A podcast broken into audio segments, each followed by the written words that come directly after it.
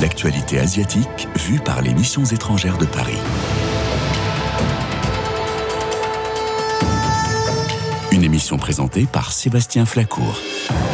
Depuis son indépendance en 1948, la Birmanie a connu diverses phases de démocratisation, dont l'issue fut à chaque fois une reprise du pouvoir par l'armée, qui n'a jamais cessé d'être un État dans l'État. Après une période de démocratisation, le coup d'État militaire de février 2021 s'est inscrit dans la logique d'une doctrine idéologico-militaire ancrée dans l'histoire de conflits internes permanents qui a forgé le présent du pays. Mais aujourd'hui, les rebelles birmans du gouvernement d'unité nationale, le NUG, a réussi à allier les différents groupes révoltés pour renverser le gouvernement militaire. Et c'est de cette épineuse situation, finalement assez méconnue de la communauté internationale, qu'est venue nous parler notre invitée sur Orient Extrême. Bonjour Madame Tintin Tardmint. Bonjour. Vous êtes birmane en France depuis 23 ans et vous êtes actuellement présidente et cofondatrice de l'association Doatu, Ensemble pour le Myanmar, en lien avec le mouvement démocratique au Myanmar. Nous vous écouterons donc avec attention après notre revue d'actualité, grâce au travail notamment d'Église d'Asie, l'agence d'information des missions étrangères de Paris. Quelques informations, chers auditeurs, en particulier sur la Corée et la Birmanie, qui sont les deux pays phares de l'actualité de la semaine. Mais nous commençons rapidement au Népal. Car le Népal a même décidé d'interdire l'application TikTok afin de préserver l'harmonie sociale. Rekha Sharma, la ministre népalaise des Communications, a affirmé auprès de la BBC que la plateforme répand des contenus haineux. L'interdiction entrera en vigueur immédiatement et les autorités nationales des télécommunications ont été chargées d'appliquer la décision. Application abrutissante et addictive, TikTok est particulièrement populaire parmi les 16-24 ans. Selon les médias népalais, plus de 1600 cas de cybercriminalité liés à la plateforme ont été enregistrés au Népal au cours des quatre dernières années. Si nous allons au Corée maintenant, l'archevêque de Séoul veut inviter une délégation de jeunes nord-coréens au JMJ de 2027. Le 18 novembre, l'archevêque de Séoul a proposé d'inviter des nord-coréens au JMJ de 2027. Il a fait cette proposition durant le 8e forum pour la paix dans la péninsule coréenne. À cette occasion, l'archevêque a aussi souligné le rôle de l'Église locale comme médiatrice pour la réconciliation coréenne, malgré des problèmes non résolus depuis 70 ans. L'Église coréenne a été hostile envers la Corée du Nord après la guerre de Corée, mais depuis la visite du pape Jean-Paul II en Corée du Sud, elle a tenté d'établir euh, une mission avec euh, la Commission missionnaire de Corée du Nord, qui est ensuite devenue la Commission pour la réconciliation nationale. Du 20 au 23 novembre, Monseigneur Gallagher s'était rendu à Séoul dans le cadre des célébrations du 60e anniversaire des relations Corée-Vatican. À cette occasion, le prélat britannique de 69 ans a souligné que la Corée, qui était autrefois une terre de mission, est devenue un lieu de départ pour de nombreux missionnaires. À cette occasion, il a souligné que le chiffre 60 a une place particulière dans la culture coréenne parce qu'il évoque le passage vers un nouveau cycle de vie et une phase de plus grande plénitude. Avec environ 30% de chrétiens en Corée du Sud, le christianisme est la première religion organisée dans le pays, suivie par le bouddhisme, 15,5%, selon les chiffres officiels du gouvernement. Et puis nous allons, chers auditeurs, en Birmanie, où l'Église est auprès des populations civiles en fuite après l'intensification des conflits dans le nord de la Birmanie. Plusieurs groupes d'églises en Birmanie aident ainsi à évacuer et loger plusieurs centaines de civils, dont de nombreux chrétiens, alors que les combats s'intensifient dans ce pays en crise. Au moins 600 personnes, majoritairement catholiques, ont ainsi retrouvé refuge dans une cathédrale à Lashio, après avoir fui les régions voisines du nord de la Birmanie, où des conflits intenses entre l'armée et les groupes rebelles font rage depuis le 26 octobre. L'Église essaye de leur fournir une aide humanitaire grâce aux contributions du carême et aux aides du diocèse. Selon nos sources, des équipes du diocèse apportent également une aide financière par l'intermédiaire des prêtres dans des paroisses locales, dans certaines régions qui ne peuvent pas rejoindre, euh, notamment à cause des violences en cours. Et l'ONU signale que la situation en Birmanie multiplie les besoins humanitaires. Elle juge euh, également la situation alarmante en Birmanie face à l'intensification des conflits ces deux dernières semaines. Et Stéphane Dujaris, porte-parole du secrétariat général de l'ONU, interrogé le 6 novembre, a signalé que presque 33 000 femmes et enfants ont été déplacés. Les combats se sont intensifiés dans l'État Shan, au nord, avec la formation d'une alliance de trois groupes rebelles qui ont lancé une campagne appelée Opération 1027. L'alliance a revendiqué la prise de plus d'une centaine de postes militaires et de quatre villes à la frontière avec la Chine. De son côté, la Chine a répété ses appels au cessez-le-feu et à la stabilité dans la région frontalière une région qui est stratégique pour la Chine dans ses échanges commerciaux avec la Birmanie. Le 7 novembre, Pékin a confirmé qu'il y avait eu des victimes chinoises à cause de munitions militaires qui ont explosé de l'autre côté de la frontière. Les analystes voient dans le nouveau combat dans l'État Shan le plus grand défi pour la junte militaire depuis plus de deux ans et demi.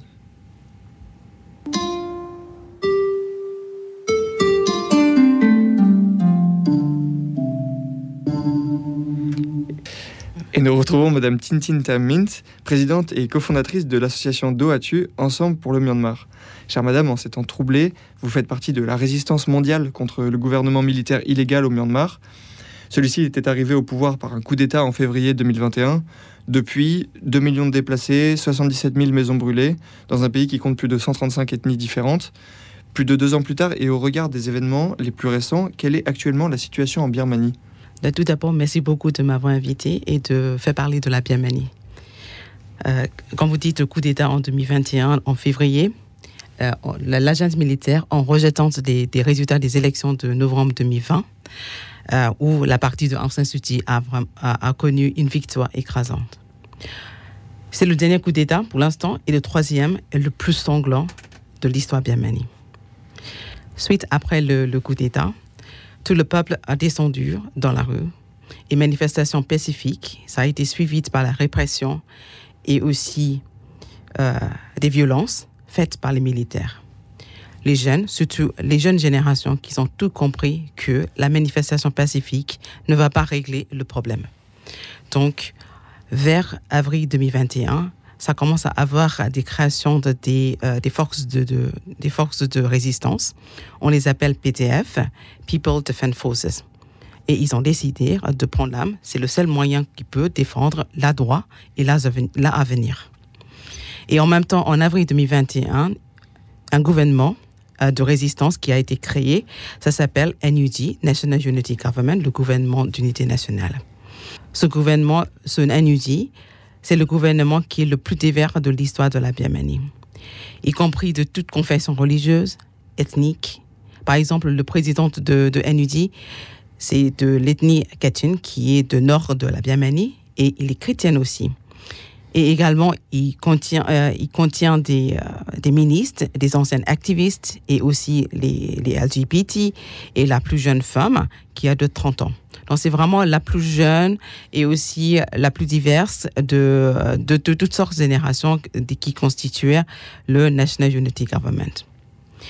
Quant à la population, les gens, le peuple a une seule volonté, ce qui dit que on ne veut plus jamais des militaires dans la politique. Et la résistance a déjà été très intensifiée par les forces de, de, défense. Et euh, le NUD a déclaré en septembre 2021 la résistance armée. À ce jour, 70% de territoires ne sont plus du tout sous le contrôle de la junte. Et par contre, malgré les répressions très violentes et des atrocités, la population descend quasiment tous les jours. Il n'y a aucun jour sans manifestation quelque part dans la Birmanie. Donc le peuple continue la résistance. Ce qui veut dire aussi un peuple très uni et aussi très déterminé malgré toutes les atrocités. Et le volonté était vraiment le double. Plus jamais les militaires en politique et plus jamais la dictature de la Birmanie. Oui, parce que la, Birmanie a connu une guerre civile de plus de 70 ans, avec euh, l'existence de, plusieurs organisations ethniques. Quel rôle jouent ces différentes organisations? Est-ce qu'elles ont un, un, rôle décisif pour l'avenir? C'est vrai, la Birmanie a connu euh, la guerre civile la plus longue de la planète. C'est atroce et c'est aussi douloureuse, mais en même temps, ça, avec ce coup d'État, les perspectives sont complètement changées. Maintenant, c'est tous contre un, contre la junte les organisations, les organisations de résistants ethniques qui existaient depuis 70 ans, qui ont chacun à ses objectifs, chacun a ses missions, chacun a ses idéologies politiques différentes. Mais par contre, maintenant tous contre la junte. Cette junte, c'est un régime qui tue les civils, qui tire sur les enfants et qui brûle les hôpitaux, les écoles, les, les églises. C'est un régime tout simplement terroriste. Ce n'est pas un gouvernement, ce n'est ce n'est même pas un, régime qui devrait être au pouvoir. Et eux-mêmes qui affirment que ça, c'est il n'y a rien qu'ils n'osent pas faire. Ils sont capables de tout. C'est un régime no limites. Donc c'est un régime terroriste et également En même temps, ça c'est tous les, on les appelle IRO. En fait, ça c'est des, organisations de résistants ethniques. Tout ça, malgré la différence en idéologie, mal différence en, en ambition, et tout le monde commence à travailler en concertation dans la résistance, les mains dans les mains avec le gouvernement de NUD et également avec les forces de défense locales et avec le peuple. Tout le monde a une seule voix, plus jamais cette tiente. Cette résistance, qui fera son troisième anniversaire bientôt, en février 2024, mais la résistance ne, faiblit pas. Par exemple, ce qui vient de citer, en fait, l'opération 10-27, qui signifie le 27 octobre, et qui a été commencée par les trois fraternités du Nord. Donc, ça, c'est trois ethnies, trois organisations ethniques qui a complètement lancé. Et ça a pris complètement l'emploi. Et en même temps, ça a été complètement suivi par le 11-11. Ça, c'est le 11 novembre, qui a été complètement suivi et vraiment intensifié par le, par le Sud. Donc, ce qu'on veut dire maintenant, le centre, la capitale, la junte qui est de plus en plus encerclée par des groupes ethniques en résistance.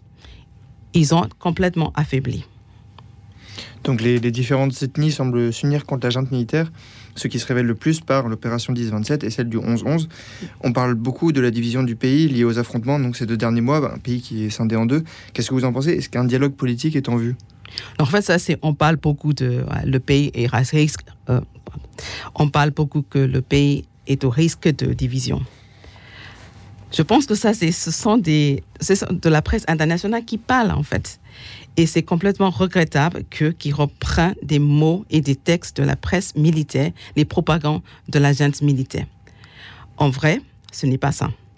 Et l'agent qui a même mentionné l'invasion. Qui a, qui a fait l'invasion? Rien. Donc, eux, ils continuent à parler des propagandes auprès de la presse internationale. En réalité, en fait, cette division, ce n'est pas là.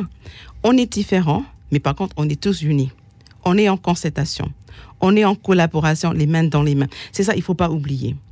Après, concernant la dialogue politique, vraiment, on en parle beaucoup. Il faut parler, il faut finir par la, table, on parler de la politique, euh, mais avec qui? La racine est aussi la cause principale de cette guerre civile et aussi toutes les atrocités, les, instabilités et de, crimes contre l'humanité. Tout ce qui se passe aujourd'hui, c'est juste cette gente terroriste. C'est la cause. Donc, serrer les mains avec, euh, serrer les mains avec la gente, dialoguer avec ces terroristes, est-ce que ça va aboutir à quelque chose en paix? C'est impossible. Donc, les combattants de la libération, ce qui veut dire toutes les organisations ethniques de résistance et également des partis de NUD et tout le peuple, et qui ne discutent absolument pas avec ces terroristes. Il faut qu'on les débarrasse. Et la gente, d'ailleurs, n'a aucune légitimité d'être au pouvoir. Tout, tout le peuple est contre. Et j'ai vraiment du mal à comprendre que la presse internationale reprend la propagande d'un tel régime. J'ai beaucoup du mal à comprendre. Et la situation est vraiment assez similaire. Par exemple, quand on parle de résistants biémen, c'est assez similaire à ce qui se passait en les années 40 en France avec le régime de Vichy. Par exemple, tous les, euh, toutes les organisations euh, de la libération étaient en accord, mais ce n'est pas complètement sur tout.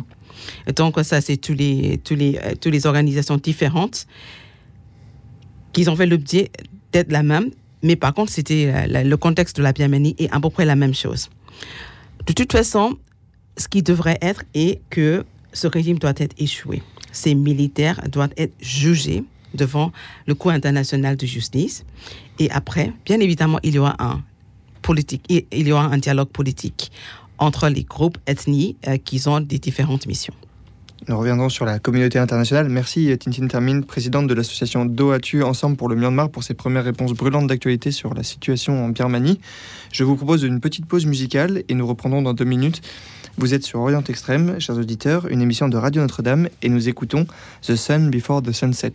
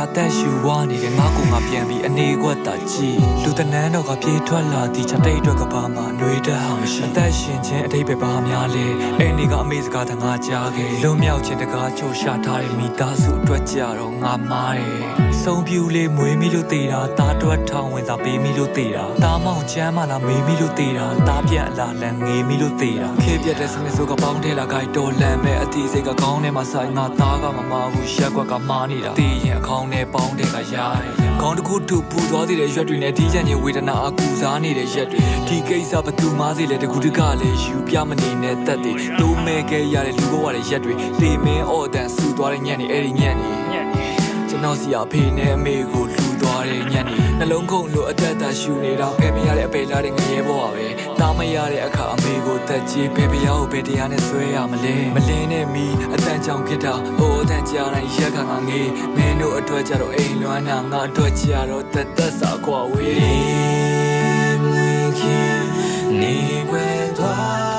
Nous écoutions un extrait de The Sun Before the Sunset, littéralement le soleil se couche avant le coucher du soleil. Nous sommes avec Tintin Tamin, présidente de l'association Do Atu Ensemble pour le Myanmar. Madame, c'est vous qui avez choisi cette musique. Est-ce que vous pouvez nous en dire un peu plus? C'est une chanson qui reflète complètement la résistance actuelle, surtout la jeune génération. On les appelle Gen Z, les générations Z. C'est un garçon à peine 18 ans. Il s'appelle Sam Min Pai. Et lui, il rêvait d'être rappeur, d'être musicien. L'école ne s'intéressait pas du tout. Mais bien évidemment, après le coup d'État, tous ses rêves étaient échoués, en fait. Il se voyait noir dans l'avenir. Bien évidemment, il, a, fait partie de toutes les manifestations et de la résistance. Il a été arrêté le 20 24 août 2021 lors d'un raid militaire dans la refuge à Rangoon. Il n'avait que 17 ans.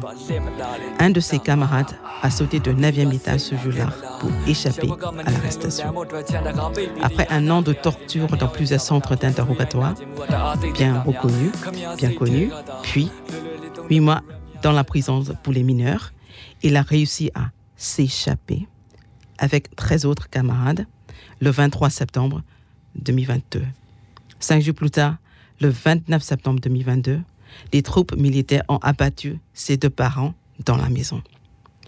À l'occasion du premier anniversaire de la mort de ses parents, il a décidé de publier cette chanson qu'il avait composée lui-même. Il souhaite que cette chanson contribue à rendre justice au sort de ses parents et aussi aux victimes de ces crimes contre l'humanitaire commis par la junte militaire. C'est le seul moyen pour lui de, faire sa voix, de porter sa voix. Et il se posait la question. Il se, disait dans la chanson que, que j'ai vraiment aimé, avec la tristesse bien sûr, euh, j'envoie cette chanson à l'endroit où repose le vêtement de ma mère, plein de trous de balles. Et il se demandait quel Dieu, quel Dieu doit être jugé par la justice, en vertu de quelle loi? En parlant de, de justice pour les crimes commis par la junte militaire, nous parlions de la Cour pénale internationale. Quel rôle joue la communauté internationale, notamment la France et l'ASEAN Euh, si je devrais dire en deux mots, euh, il pourrait faire beaucoup plus. Il pourrait faire beaucoup mieux. On attendait beaucoup quand il s'agit des droits de l'homme et quand il s'agissait de la justice. Euh, en venant à l'ASEAN, les, les pays, voisins, en avril 2021, depuis le sommet de l'ASEAN, la junte a été exclue des réunions des hauts niveaux. Mais cela n'exclut absolument pas des réunions parallèles des techniques. C'est un peu dommage. Mais au moins, c'est quelque chose. Et depuis euh, 7 avril 2021, le consensus en cinq points a été imposé par l'ASEAN à la junte, mais qui est vraiment au point de mort depuis le départ. Trois ans après, c'est toujours au point de mort, parce que c'est c'est une autre preuve que la junte terroriste ne veut absolument pas dialoguer, quel que soit euh, euh, l'interlocuteur, et ne veut absolument pas la collaboration. Et aussi, je devrais un peu parler de la Russie parce que c'est quand même c'est très important. Euh, depuis trois ans, il y a beaucoup beaucoup de, beaucoup de rapprochements avec le régime de Poutine et aussi plusieurs visites euh, euh, de haut niveau et aussi de collaboration. La, vente des, des armes, bien évidemment, ont été lieu en trois ans. Le rôle de Chine est assez ambigu, ce que je veux dire. Comme tout à l'heure, euh, il avait dit, en fait, ça c'est la Chine voudrait vraiment la paix, surtout dans le nord où il y a un, intérêt très important, mais en même temps, il continue à collaborer avec le, le régime de la junte. La France et l'Europe ça reste derrière, il reste derrière l'ASEAN et aussi les cinq points, euh, cinq points euh, consensus. Ils savent très très bien que ça, c'est, il n'y a aucun progrès, mais quand même, ils restent derrière euh, très timidement à ces points, cinq points consensus. Et donc, je pense qu'on est à peu près point un peu mort de, de la part de l'Europe, de la, France et de la communauté internationale, malheureusement. Avec euh, du matériel russe, la militaire bombarde des villages, elle provoque de nombreuses tragédies familiales. Quel est le, bilan humanitaire de la guerre civile en Birmanie euh, à ce jour? Et que devrait faire la France? Et qu'est-ce que nous, à notre, à notre échelle, nous pouvons faire? Vous avez cité tout à l'heure 2 millions. 2 millions de déplacés internes depuis, depuis le coup d'État. C'est énorme, 2 millions. C'est à peu près la population de Paris. Vous imaginez ça? Comment ça représente? Et aussi, il y a plus de 15 millions de Birmans qui ont besoin d'urgence, besoin humanitaire d'urgence. Ça correspond à peu près à 1 sur 3 Birmans. C'est énorme. Toute la famille souffre ça. Et c'est l'équivalent de la population de toute l'île de France. C'est énorme ça. Et en plus, vous avez cité aussi, il y a plus de 70 000 maisons qui ont été brûlées. Ce sont uniquement des biens civils. Bien évidemment, ils ont ciblé les enfants, des écoles. Ils ont même bombardé euh, des écoles, lors des heures d'école. De, Donc, c'est c'est même pas imaginable. Donc, par exemple, 770 000 maisons brûlées, par exemple, c'est à peu près équivalent de la vie de Bakhmut en Ukraine. On connaît très bien l'Ukraine, mais ça représente quand même énorme. 4 millions d'enfants sans scolarisation parce qu'ils sont tout le temps en fuite, en, refuge. Et le taux de vaccination est à inférieur à 37%. C'est plus qu'inquiétant parce que c'est une grande menace de, euh, la réémergence de certaines maladies euh, préventives vaccinales, notamment polio, diphtérie et rougeole. Donc, je crois qu'un cas de polio, ça suffit de, déclarer euh, un, santé publique est très important. Les aides humanitaires, souvent envoyées par, la France et aussi par les grandes organisations comme l'ONU, UNICEF, l'OMS, euh, qui, passent par le régime euh, terroriste et qui ne parvient pas vraiment aux populations. Seulement à peu près 26% de des aides atteignent à la population. Donc vous imaginez la perte de des choses. Donc pour le moment, ni la France ni l'Europe n'essayent pas vraiment de trouver des moyens pragmatiques pour aider vraiment les populations en besoin. Mais en effet, il y a énormément d'alternatives, des mécanismes, mais il ne veut absolument pas creuser le chemin pour vraiment faire quelque chose de l'humanitaire euh, efficacement. Madame euh, Ntintin Tarmint, est-ce que vous, souhaitez dire un, dernier mot? Donc pour moi, pour moi, c'est la crise en Birmanie, c'est à la fois une crise humanitaire et aussi des droits de l'homme. Dans ce cas-là, ça c'est le régime militaire n'a aucun, aucune légitimité de pouvoir et est un régime terroriste. Et il est la pièce centrale de toute l'instabilité locale, bienment, également régionale, Asie du Sud-Est et voire l'Indo-Pacifique. C'est vraiment, ça peut poser beaucoup de, un effet papillon, un effet euh, domino dans l'Asie du Sud-Est et après l'Indo-Pacifique. Toute relation diplomatique est exploitée politiquement par la junte. La résistance bienmen a beaucoup, beaucoup de terre, beaucoup gagné du terrain et beaucoup d'espoir mais quand même, on a besoin de, de, vous, de, de, soutien international pour que ça, c'est la liberté de revient en Birmanie. Donc, il est extrêmement important que le NUD, le gouvernement de résistance, et aussi les diasporas soient les interlocuteurs importants, mais ne prend pas du tout euh, nom de, régime terroriste. Les aides humanitaires devraient passer par les organisations locales tout en collaborant avec le NUT et les diasporas parce qu'ils connaissent le mieux le contexte et le terrain. Et le dernier, la transformation sociétale est déjà en place. Je pense que ça, c'est la Birmanie libre. Ça sera plutôt dans la perspective. Merci. Merci beaucoup.